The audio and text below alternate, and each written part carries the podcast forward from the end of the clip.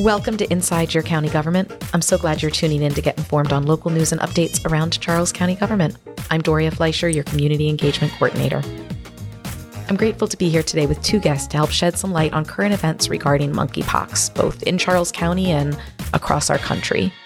Joining me to share this valuable information for you are Dr. Dianna Abney, the health officer for Charles County, and Miss Sam Lane, the infection prevention specialist for University of Maryland Charles Regional Medical Center. Dr. Abney and Sam, thank you so much for being here with us today. Thank you. Thank you for having us. So I have to say it it feels a bit odd that we're sitting here together and about to discuss a community health issue that's not COVID-19. I feel like we've spent a lot of time talking about community health and COVID and public health and COVID. But I wanted to make sure we also talked about this because Charles County residents need to have accurate, current, and relevant information about monkeypox, and it's becoming a topic we're hearing more and more about. So I appreciate you sharing your your knowledge. I want to dive right in by asking you to each start by just introducing yourself and your and your role in our county. So Dr. Abney, if you don't mind going first, that would be great. Certainly. I'm Dr. Dianna Abney. I am your health officer for Charles County Department of Health, and I've been a pediatrician in your county for 30 years. So if it's about health, I'm there. And you just celebrated 30 years, yes? I did. The first Monday of August in 1992 was when I became a pediatrician in Charles County. Congratulations and thank you for a lot, a lot of years of service. We appreciate it. Sam, can you tell us uh, who you are and, and what you do for our county? Yes. So my name is Samantha Lane. I'm an infection preventionist at the University of Maryland Charles Regional Medical Center. I've uh, worked there for approximately 15 years. I've been a nurse for 21 years. And uh, what we do as infection preventionists, we help educate staff and guide staff um, to preventing any type of infection and spread of infection within the hospital, and then also out into the community. And you've had a busy couple of years. Yes, it's been very busy. Do you feel like you've you've gotten to a point where you can take some deep breaths and life feels a bit more normal, or at this point is is normal not going to be something that you experience for a while? Well, I think that it, like everybody else, it is the new normal, and um, we're we're used to dealing with COVID now. I think everybody in the community is.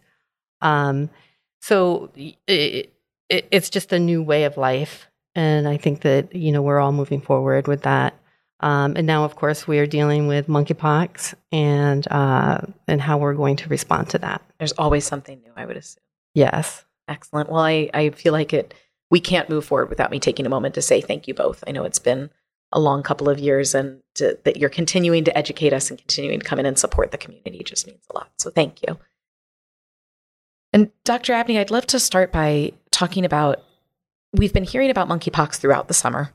And then yesterday on August 4th, monkeypox was declared to be a national health emergency. What is monkeypox and why are we talking about it? Why did it why has it become at the forefront of our conversations about public health right now? So, monkeypox, sometimes called MPX, is a rare viral infection that is related to the virus that causes smallpox. The symptoms are very similar to smallpox, but it is monkeypox is rarely fatal. We're now seeing cases in various parts of the world, which is new, which is why the WHO and the United States have declared it a health emergency. So it's contagious, and it can spread by close or intimate personal contact, person to person, often skin to skin contact. And let me be very clear monkeypox can infect anyone. Even though we first heard about it with respect to uh, the gay male community, monkeypox, I'm going to say it again, can infect, infect anyone. So it's usually spread by contact with the rash or body fluids. Um, so you can get it by touching objects which have been contaminated uh, with fluids from the person who has MPX or by respiratory secretions. So again, that contact, in- intimate person to person. So prolonged face to face contact, kissing, hugging, massaging, sexual activity of all types, or touching items that were used during sex or other intimate activities that have not been disinfected. Also, pregnant people can spread monkeypox virus to their fetuses or infants. So, those are basic things that you need to know about it. And we're talking about it because this is something new. Uh, there have not been large outbreaks across the world like this. And it is something that we want to make sure that people know about and are paying attention to and making sure that they protect themselves and the ones that they love from being infected with. Thank you. I think that's kind of helpful background information because I know the rumors can fly and what we think we know and what we don't know and comparing it to COVID and what's the same and what's the difference. So I appreciate you giving us kind of the big background. What are some of the relevant updates or statistics specific to Charles County that our residents should be aware of? So we know that the World Health Organization is saying, hey, listen up. But what do we need to know in Charles County about numbers here? Okay, I'm going to start local and go big picture. Right now, as of this morning's numbers, Charles County has six cases of MPX. The state of Maryland has 162, and the United States has, has 7,102. There is a vaccine that is available, and as you've heard in the news, it is limited. However, you also heard our governor say that he's going to push to get more vaccine into the state of Maryland. But for right now, we're using it for people who have monkeypox and who, for people who've had direct exposure. Now, to that end, people who believe they have monkeypox or people who have been exposed should talk to their healthcare provider about getting tested and about what the steps to do after that are. This includes something that you guys are all familiar with from COVID, which is contact tracing. So, if you've had monkeypox or if you've been exposed to monkeypox, you do need to talk to the contact tracers and let them know the people you've been around who may also be exposed. Because if we know early about them, we can provide them with vaccine and give them what is called post exposure prophylaxis, which will decrease their chances of getting sick. That makes sense. So I just want to make sure I'm understanding and that it's clear for people listening.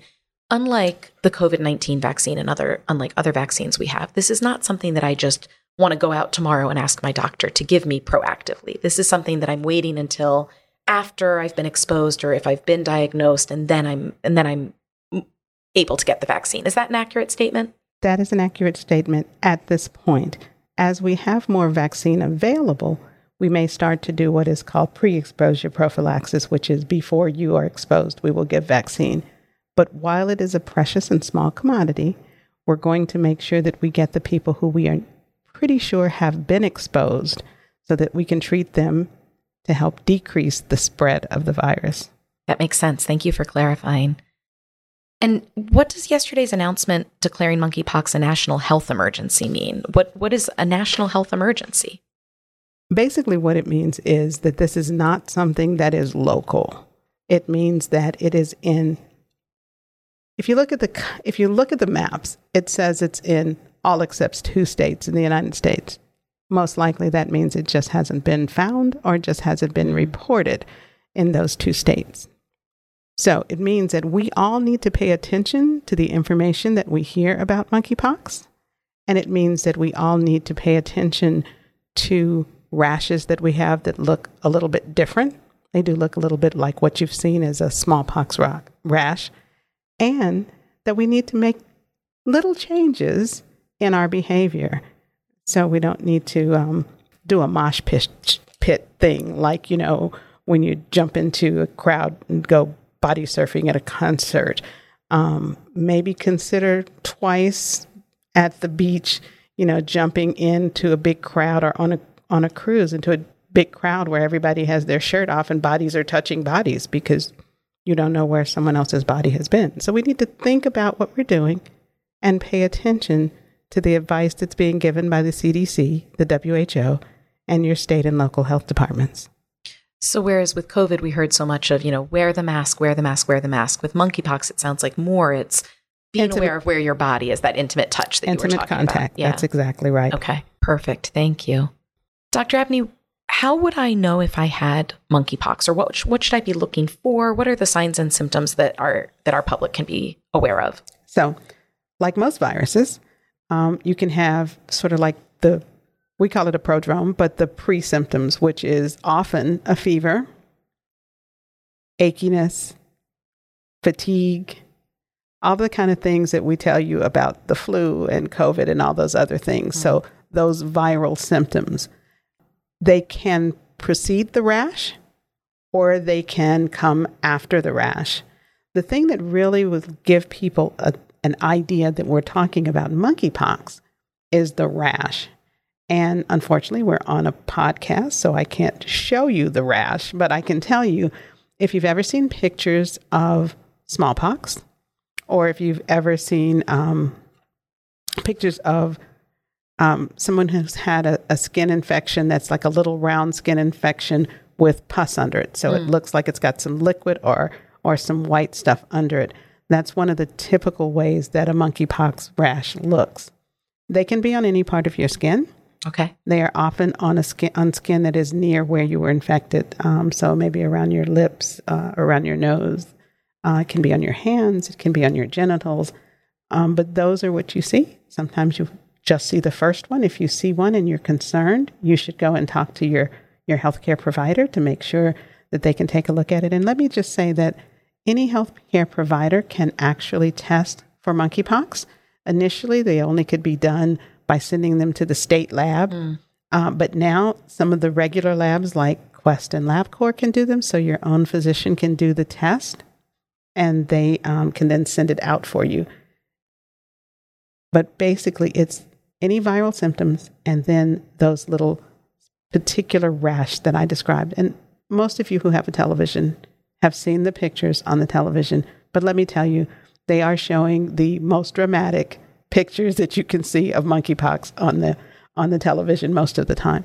Uh, if you look on the CDC website, if you look on MDH's website, and I believe we have some pictures of some of the uh, of the rashes on the Charles County Department of Health website, you can see some more pictures of them, and you can also see a description of what the prodrome, what the symptoms are, and a lot more information about uh, what monkeypox is, what you should do, and what you should think about to protect yourself. That's great. I'll make sure those go in the show notes as well so people have, have access to it. And it sounds like in general, you're saying that if I have a rash and I don't know what it is, this is a good time to check in with a healthcare provider. Is that accurate? That it, I don't have to be an expert in monkeypox, but I should be pretty aware of stuff on my body.